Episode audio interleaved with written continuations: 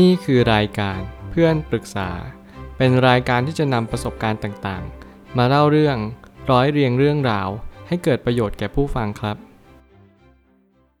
สวัสดีครับ ผมแอดมินเพจเพื่อนปรึกษาครับ วันนี้ผมอยากจะมาชวนคุยเรื่อง ทั้งความล้มเหลวและความสำเร็จไม่ใช่จุดเดียวเท่านั้น ข้อความทวิตจากเจมส์เคลียร์ได้เขียนข้อความไว้ว่า ไม่มีอะไรที่เป็นจุดเดียวของความล้มเหลว และไม่มีอะไรที่เป็นทางเดียวของความสำเร็จ ข้อความทวิตนี้มาย้ำเตือนเราอีกเช่นเคย ว่าให้เรารู้ว่าความล้มเหลวความสำเร็จไม่ได้มีทางเดียว และไม่ได้เป็นจุดเดียวกัน นั่นหมายความว่าไม่ใช่ว่าเราล้มเหลว แล้วเราจะไม่ประสบความสำเร็จ บางครั้งเนี่ยเราอาจจะต้องล้มเหลว หลาย ๆ ครั้ง เราจึงประสบความสำเร็จ แล้วก็แน่นอนว่าความสำเร็จที่แท้จริงอาจจะเกิดจากความล้มเหลวหลาย ๆ ครั้งก็ได้ บางคนอาจจะเกิดจากความล้มเหลวก่อน เขาจึงรู้ว่าหนทางอะไร จึงเป็นหนทางของความสำเร็จ บางครั้งมันไม่ใช่จุดเดียวกันแน่นอน แต่มันเชื่อมโยงกัน สิ่งเหล่านี้เป็นสิ่งที่เราจะต้องค่อยๆคิดและพิจารณาต่อไปว่า อะไรคือสิ่งที่เราต้องการในชีวิตจริง ๆ ผมเลยตั้งคำถามขึ้นมาว่า เมื่อหลายจุดและหลายทางมาเป็นตัวชี้วัดอะไรบางอย่าง ไม่ว่าจะเป็นความล้มเหลวหรือความสำเร็จ ก็ล้วนแต่ต้องประกอบกันด้วยความหลากหลายสิ่งเช่นกัน หน้าที่เราทุกๆ คนก็คือ ตามหาความสำเร็จ นั่นคือสิ่งที่ทุกคนตามหากันอยู่หรือเปล่าแน่นอนผมก็คือหนึ่งในนั้นแหละ หลายคนกำลังเดินทางตามสิ่งที่ตัวเองต้องการก็มี หลายคนก็กำลังเดินทางตามสิ่งที่โลกต้องการก็มี หรือบางคนก็เดินทางตามพ่อแม่ต้องการก็มี ไม่ว่าอะไรก็ตามแต่ คุณจงระลึกรู้อยู่เสมอว่า ทางของความสำเร็จนั้นไม่ได้ง่าย แต่คุณก็จำเป็นต้องเรียนรู้ในเรื่องของการที่เราเข้าใจความเป็นจริง บางครั้งเนี่ยเราจะต้องเลือกทางที่มันยากกว่าคนอื่น คุณลองคิดง่ายๆ ก็คือทางความสำเร็จเนี่ย คุณจะเดินทางตามผู้คนส่วนใหญ่ไม่ได้ คุณต้องเดินผิดแผกมาจากเขา คุณต้อง ยอมรับความแปลกแยกและแตกต่าง แน่นอนนั่นคือความสำเร็จ สิ่งแรกที่ผมเห็นในหลาย ๆ คน ผมพยายามจะอ่านค้นคว้าและ research ต่างๆ สิ่งที่ผมเห็นว่ามันเป็น keyword ที่สำคัญที่สุดของความสำเร็จเนี่ยคือทุกคนต้องล้มเหลวมาก่อน ถ้าหากว่าเราไม่เข้าใจความล้มเหลวที่แท้จริงเนี่ยคุณจะไม่รู้เลยว่าความสำเร็จมันคืออะไร บางครั้งความล้มเหลวมันก็เกิดจากหลาย ๆ สิ่งรวม ๆ กัน ไม่ว่าจะเป็นนิสัยคุณ mindset คุณ พฤติกรรมในสิ่งต่าง ๆ รวมถึงการกระทำของคุณด้วย เหตุต้องตรงกับผลผมเน้นย้ำแบบนี้เสมอ บางครั้งเราก็ต้องค่อยๆ สอบทานตัวเองว่า เฮ้ย อะไรคือความล้มเหลวของชีวิตเราจริง ๆ นั่นคือจะสาวไปถึงเหตุเลย แล้วเราก็ค่อย ๆ แก้ไขแล้วผมเชื่อว่าหลังจากเราแก้ไขความล้มเหลวของเราได้แล้ว นั่นคือความสำเร็จที่กำลังตามมา เพราะเรารู้ว่าเหตุที่เราผิดพลาดหรือล้มเหลว คืออะไรกันแน่ ชีวิตไม่ใช่การจะไปนั่งดูว่าเราล้มเหลว เพราะจุดอะไรโดยส่วนเดียว แต่จำเป็นจะต้องแก้ไขที่เหตุให้ได้ ว่าอะไรกันแน่ที่ทำให้ปัจจัยทั้งหมดทั้งมวลนี้ ผิดพลาดตามกันไป ถ้าหากว่าเราไม่เข้าใจชีวิต ถ้าหากว่าเราไม่สามารถตอบคำถามของสิ่งที่เราสงสัยได้ทั้งหมด คุณก็พักเอาไว้ก่อน ไม่จำเป็นต้องรีบตอบอะไร หน้าที่ของเราทุกๆ คนตอนนี้ก็คือ เราค่อยๆหาว่าจุดที่เราล้มเหลวจริง ๆ คืออะไร แน่นอนอย่างที่ผมบอกว่ามันอาจจะเกิดจากตัวเรา อาจจะเกิดจากสิ่งแวดล้อมภายนอก แต่ยังไงแล้วก็ตาม ผมอยากจะแบ่งเป็นสองสิ่งก็คือ สิ่งที่เราสามารถแก้ไขได้ กับสิ่งที่เราไม่สามารถแก้ไขได้ นั่นคือหน้าที่ของเราทุกๆ คนเลย ที่เราจะต้องพินิจพิจารณาอย่างละเอียดถี่ถ้วนว่าอะไรกันบ้างที่เราสามารถทำได้เลยในวันนี้ หากเราไม่สามารถทำอะไรได้ ก็จงปล่อยผ่าน ไม่จำเป็นต้องไปนั่งคิดมาก เพราะว่าเราคิดมากไป มันก็เปลี่ยนแปลงไม่ได้ แต่ถ้าเกิดสมมติว่ามันสามารถทำได้เลย เราลองแก้ให้ตัวเราเองก่อน วันนี้เราสามารถปรับปรุงเปลี่ยนแปลง และแก้ไขบางสิ่ง ให้มันดียิ่งขึ้นได้ เราก็จงทำมันเลย อย่ารอช้า นั่นคือ2สสิ่งที่ผมเชื่อว่า มันจะช่วยให้เราทุกๆ คนเนี่ยสามารถแก้ไขแล้วก็ ปรับปรุงบีบให้เราเดินทางในทางที่ถูกต้องให้เร็วที่สุด แต่แน่นอนบางครั้งเนี่ยเราจะต้องค่อยๆสอบทานตัวเอง อย่าพยายามไปถามคนอื่น เพราะคนอื่นเขาไม่ได้เข้าใจในจุดที่เรายืน บางครั้งอาจจะบิดเบือนความจริงข้อนี้ไปได้ จงฝึกสมองตัวเองให้มีความเชี่ยวชาญในเรื่องของการวิเคราะห์ คุณจะสามารถวิเคราะห์ตัวเองและสอบทานตัวเองได้อย่างดีเยี่ยม เมื่อความสำเร็จก็เช็คเช่นเดียวกัน เราต้องคอยหมั่นสังเกตการ และคอยดูว่าอะไรเป็นปัจจัยอันหลากหลาย ของสิ่งที่มองเห็นบ้าง และสิ่งที่มองไม่เห็นบ้าง ผมเชื่อว่าระหว่างทางของความสำเร็จเนี่ยมันก็มีทั้งสิ่งต่างๆ มากมาย มันเหมือนเรากำลังเดินทางไกล แน่นอนระหว่างทางเราอาจจะแวะจุดพักทางบ้าง หรืออาจจะไม่ได้แวะเลย นั่นไม่ใช่เหตุผลที่แท้จริง แต่ปัญหาก็คือหลายครั้งที่เราประสบความสำเร็จ คุณรู้หรือเปล่าว่ามันเป็นเพราะอะไร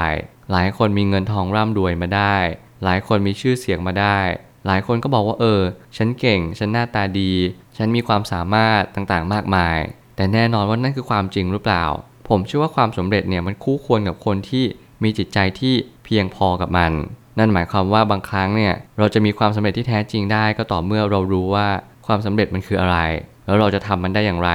รวมถึงเราจะสามารถรักษาความสำเร็จนี้เอาไว้ได้ เพราะเหตุใดกันแน่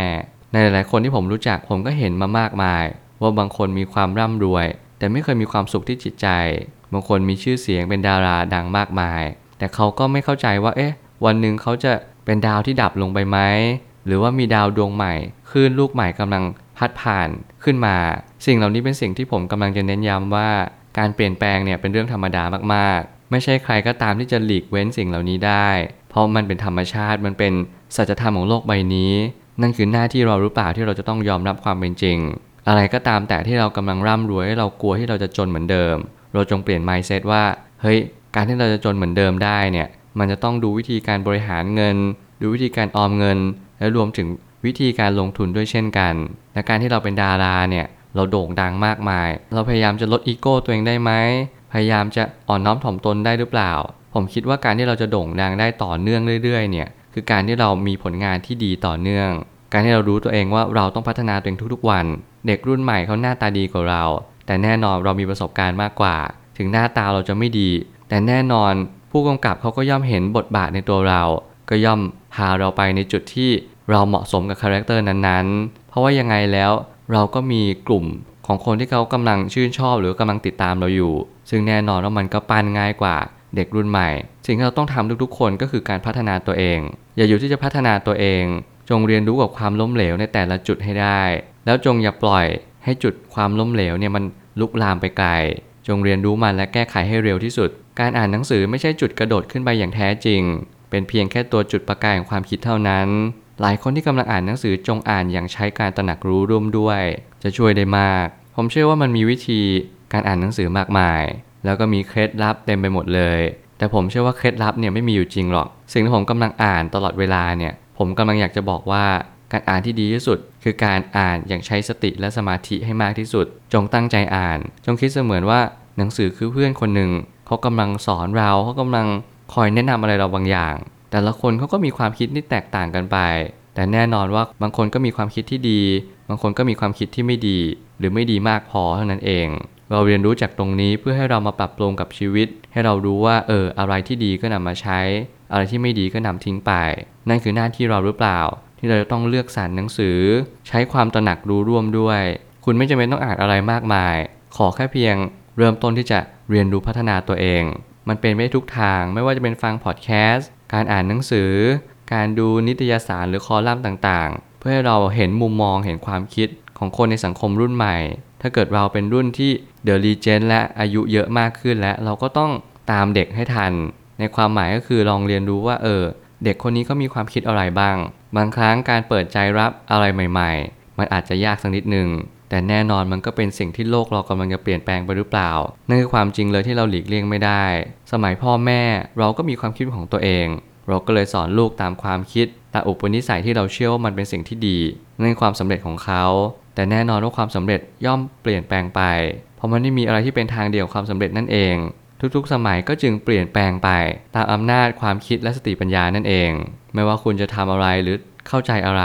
จงเรียนรู้ที่จะเข้าใจตัวเองก่อน นั่นคือจุดเริ่มต้นของความสำเร็จอย่างแท้จริง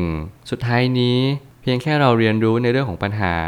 ไม่ว่าจะเป็นความล้มเหลวหรือความสำเร็จก็ตามแต่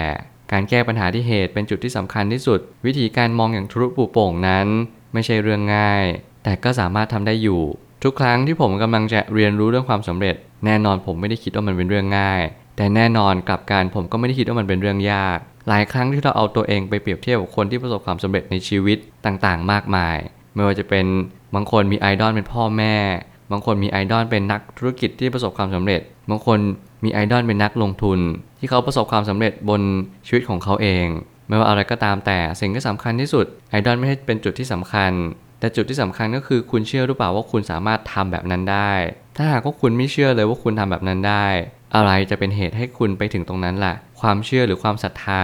ในการที่คุณเชื่อว่าเออเราสามารถศึกษาได้นะ เราพอมีเงิน เราพอมีความสามารถ เราพอมีเวลา สิ่งต่างๆ เหล่านี้ผมเชื่อว่ามันจะคอยช่วยให้เราผลักดันเรา ให้ไปถึงในจุดที่เราตั้งใจแล้วก็คาดหวังเอาไว้ได้ ก็เพราะว่าเรารู้จักที่จะเปลี่ยนแปลงตัวเอง รู้จักที่จะเข้าใจว่าชีวิตเนี่ยมันสามารถเป็นไม่ได้หมดแหละ มันขึ้นอยู่กับตัวเรา เราจงฝันบวกการกระทำความสำเร็จจึงเกิดขึ้น หากเรามีเพียงแต่ความฝัน ความสำเร็จจะเกิดขึ้นไม่ได้อย่างไร